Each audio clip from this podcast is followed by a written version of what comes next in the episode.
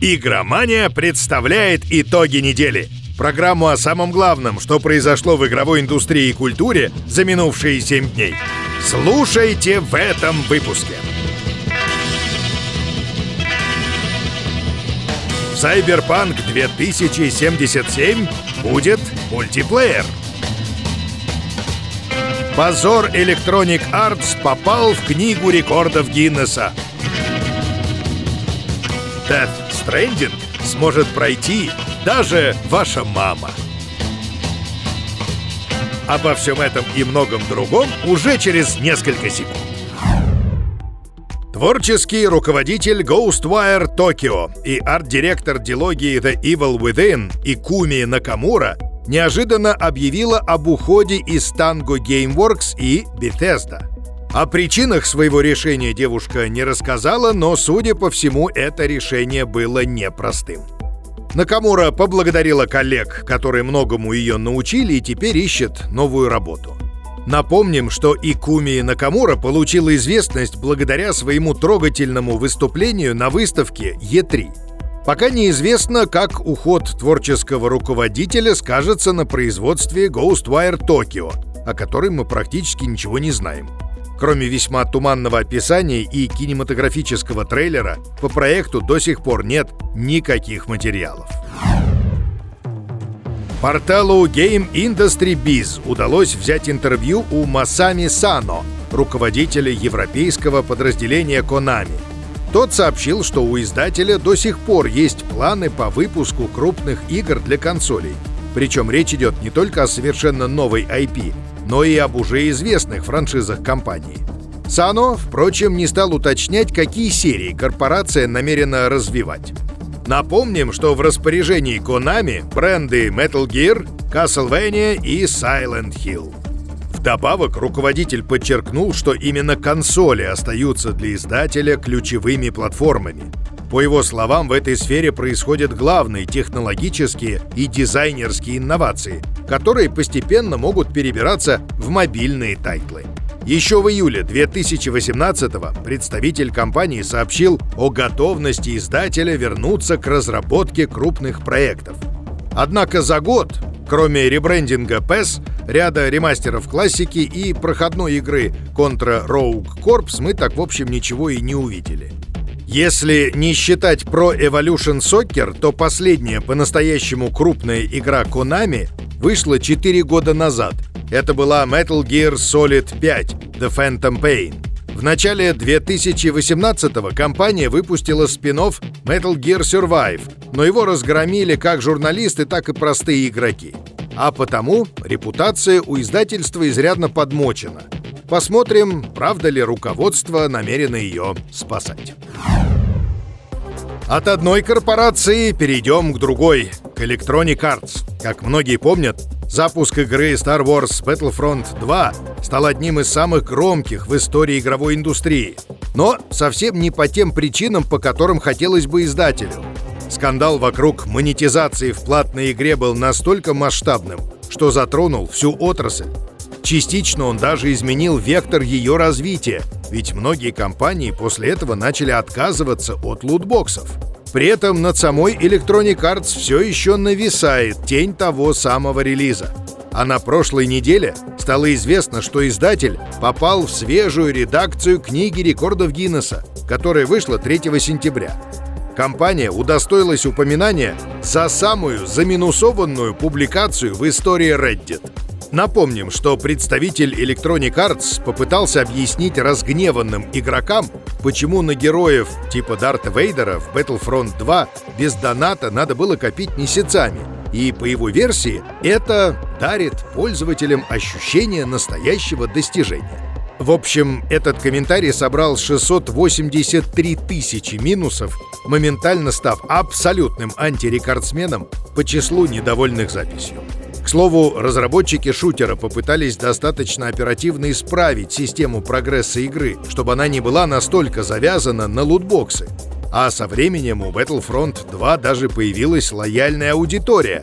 Но, как видно, память о первоначальном провале все еще жива. CD Projekt Red официально подтвердила, что в Cyberpunk 2077 появится мультиплеер. Однако это случится совсем не на старте. По словам разработчиков, режим долгое время находился в экспериментальной стадии, а теперь его отправили в полноценное производство. Для поляков это будет первый после Гвинта опыт в области многопользовательских проектов. На данный момент план по поддержке Cyberpunk 2077 выглядит следующим образом. 16 апреля состоится релиз игры на PS4, Xbox One и PC. Затем выйдет несколько бесплатных дополнений. Потом большие платные расширения, сопоставимые по масштабам с теми, что получила «Дикая охота». И только после этого планируется запустить публичное тестирование мультиплеера. Если сопоставлять циклы с третьим «Ведьмаком», то многопользовательский режим стоит ждать не раньше весны 2021 года. Хидео Кадзима признался, что из-за голливудских актеров и их фанатов, которые не очень знакомы с видеоиграми, разработчики решили добавить в Death Stranding еще один уровень сложности — очень легкий. По словам геймдизайнера, это позволит насладиться историей всем неопытным пользователям, которые все еще плохо разбираются в играх. На очень легком режиме проект может без проблем пройти почти любой, даже если у него возникают проблемы и на первом этапе — Пэкмен.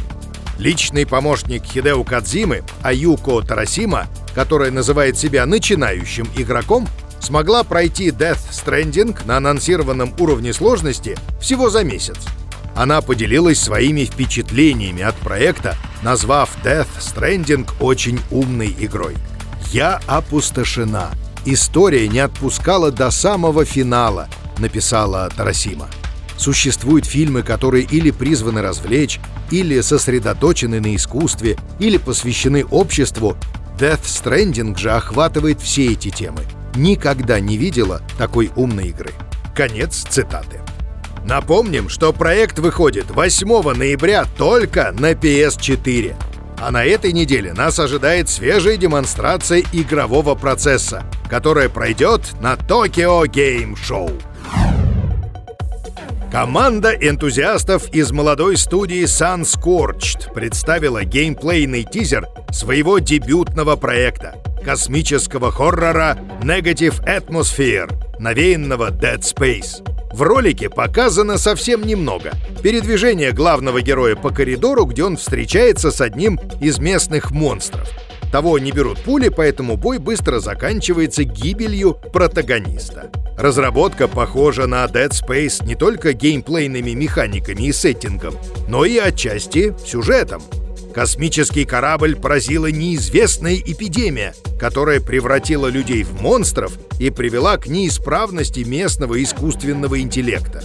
Игрокам в роли одного из выживших, медика Эдварда, предстоит каким-то образом спастись.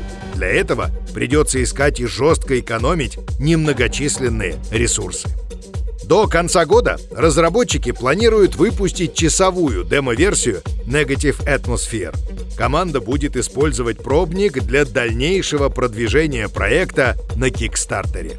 Примечательно, что разработчики скрыли предыдущие ролики, представленные в феврале и в апреле. Возможно, это связано с тем, что раньше игра слишком уж походила на бюджетную версию Dead Space. Узнавались даже отдельные элементы дизайна — ну что ж, теперь у проекта постепенно вырисовывается собственное лицо. Будем ждать новых записей. А теперь быстро новости. Nintendo анонсировала продолжение психоделического детектива Deadly Premonition с подзаголовком A Blessing in Disguise. Игра будет эксклюзивом Switch, ну, по крайней мере, на старте. Аудитория Rainbow Six Siege достигла 50 миллионов человек.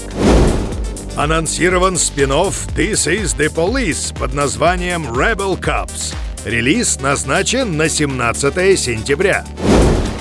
Виртуальный туризм появится в Assassin's Creed Odyssey уже 10 сентября. Вот и все за эту неделю. Играйте только в лучшее.